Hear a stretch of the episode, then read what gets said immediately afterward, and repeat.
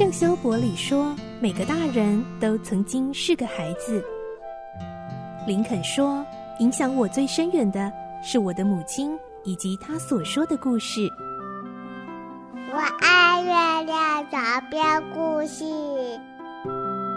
晚安，月亮床边故事。小青姐姐邀请每一位大孩子、小孩子一起听故事，不管多忙，也要和你一起听故事。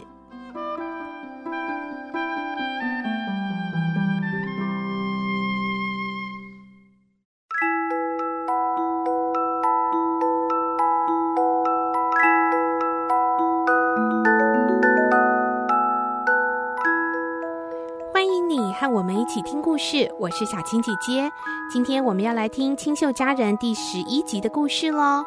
我们会听到，因为呢，安妮跟瑞秋夫人起了冲突，然后安妮又坚持不肯道歉，所以呢，马瑞拉就罚安妮在房间不准出去。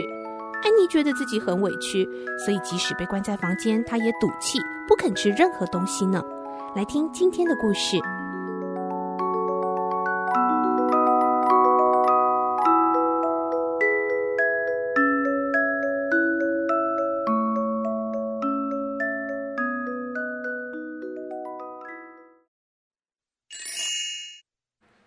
清秀佳人第十一集：安妮被禁足。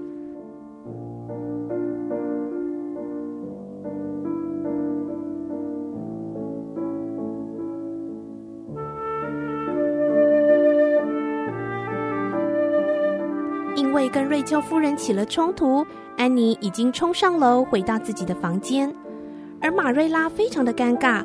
她本来想道歉，可是又听到瑞秋夫人继续说。哎呀，马瑞拉，我告诉你，你看看这个女孩啊，啊，以后啊，我看你管不动她。马瑞拉听了，心里也觉得非常不服气。她回答了一句连她自己都很惊讶的话：“瑞秋夫人，你刚刚不应该嘲笑安妮的长相。”“什么啊，玛瑞拉？你刚刚没看到她脾气多坏吗？你还替她说话？”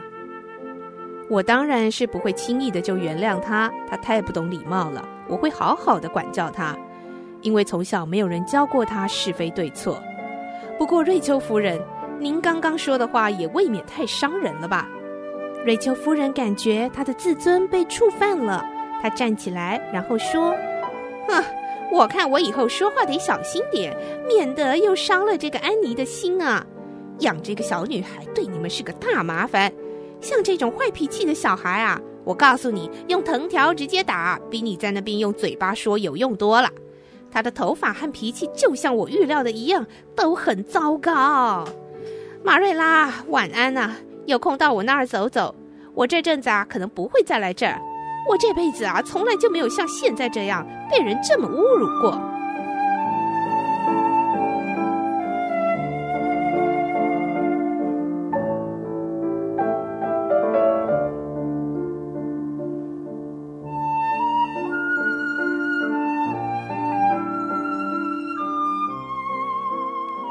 瑞秋夫人离开之后，马瑞拉脸色凝重的走上阁楼。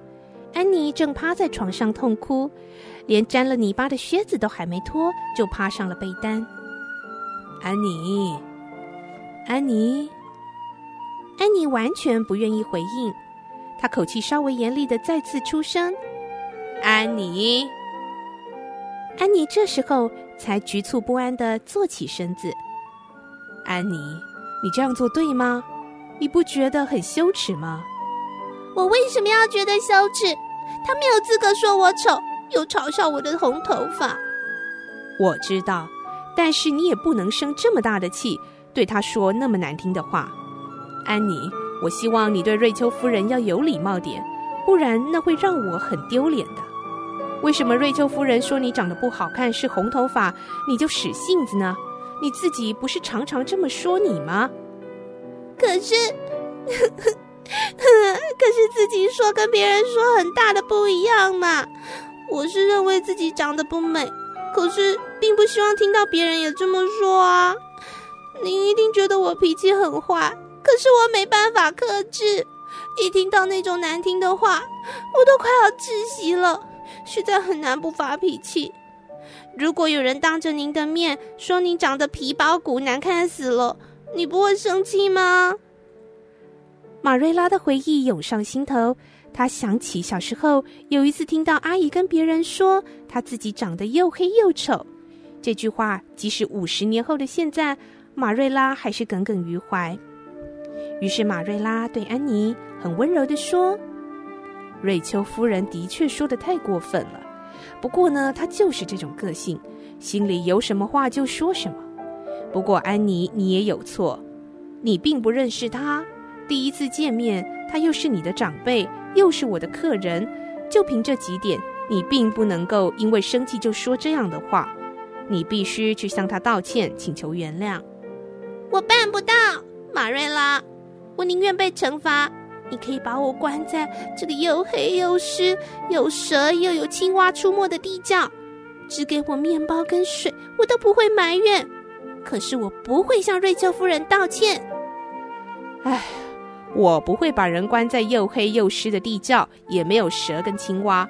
但是你必须去道歉，等你愿意道歉，才能走出这个房间。真的吗？那我不就要永远困在这里了？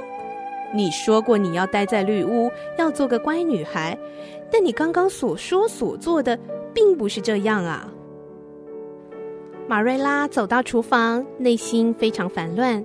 她对安妮感到非常的生气，但是也很气自己说不动她。不过马瑞拉只要想到刚刚原本非常盛气凌人的瑞秋夫人被安妮吓得目瞪口呆的样子，心里还真的有点痛快呢。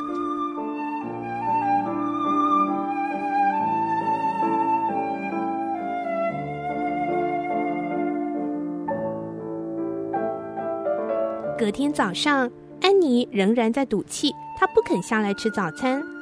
马修问马瑞拉发生了什么事，马瑞拉才把事情的经过告诉马修。而午餐跟晚餐也都是一片安静，因为安妮仍然很倔强的不肯下来吃饭。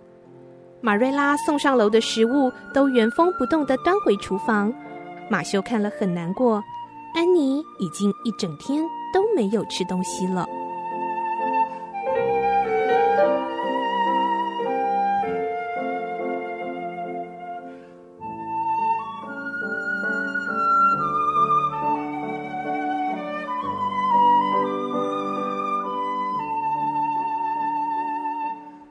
没想到安妮脾气也很固执呢，她坚持就是不肯跟瑞秋夫人道歉。